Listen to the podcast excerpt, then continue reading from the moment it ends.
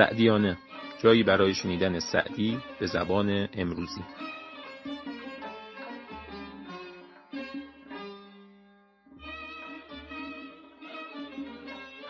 به نام خداوند جان آفرین، حکیم سخن در زبان آفرین، خداوند بخشنده دستگیر، کریم خطا بخش پوزش پذیر.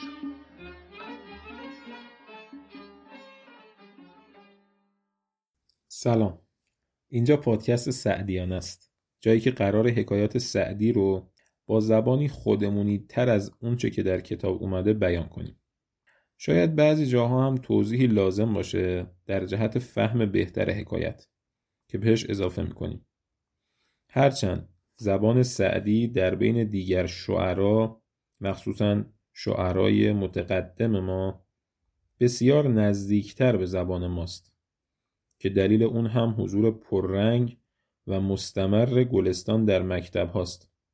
حتی تا همین چهل پنجاه سال پیش هم در مکاتب گلستانخوانی و بوستانخوانی میشد. حتی پدر من هم تو مکتب گلستان خونده و همین امر سبب شده زبان ما متأثر از سعدی بشه و کلی از تیکه کلام ها و اشعار سعدی به صورت ضرب المثل استفاده بشه.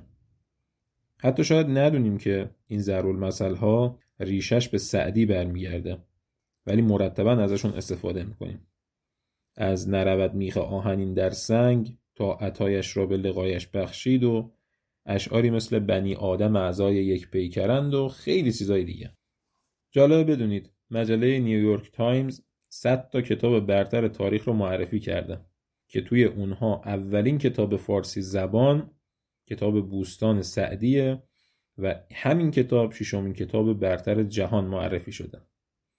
ویکتور هوگو در وصف سعدی میگه اگر سعدی هیچ نبود مگر چند خط اول گلستان، همون منت خدای را عزوجل که طاعتش موجب قربت است تا اشعار ابتدایی دیباچه، باز هم باید اونو جز بزرگترین ادبای جهان نام می‌بردیم. جالب بدونید همین تعریف و تمجید ویکتور هوگو باعث شد که شاهزاده ها سعدی خون بشن و چندین شاهزاده و نخست وزیر فرانسوی اسمشون بشه سعدی که با یه جستجوی ساده توی اینترنت میتونید عکساشون رو هم ببینید.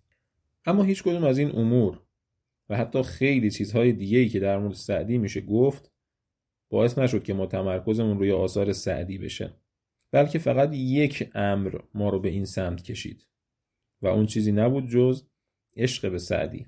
واقعا من به شخصه یک کشش عمیق و باور نکردنی به ایشون و آثارش دارم و میتونم ادعا کنم با سعدی زندگی کردم، خندیدم و گریه کردم، ازش آداب زندگی و عاشقی را یاد گرفتم و همواره باهاش مأنوس بودم و مطمئنم اگر کسی مرتب سعدی بخونه آثار مثبتش رو توی زندگیش میتونه لمس کنه، زندگی و دنیا براش پر از آرامش و لذت بخش بشه.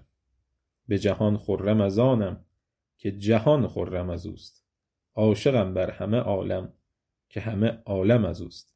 من علی رضا صحتی نه ادیبم و نه حتی سواد کلاسیک توی این زمینه دارم، ولی یه چیز رو که فکر میکنم مهمتر از سواد کلاسیک رو بهتون قول میدم و اون اینه که عاشق سعدیم و امیدوارم همراهان عزیزمون از محصول نهایی این پادکست ها راضی باشن و مضمون این حکایات توی زندگیشون تأثیرات مثبت بذاره.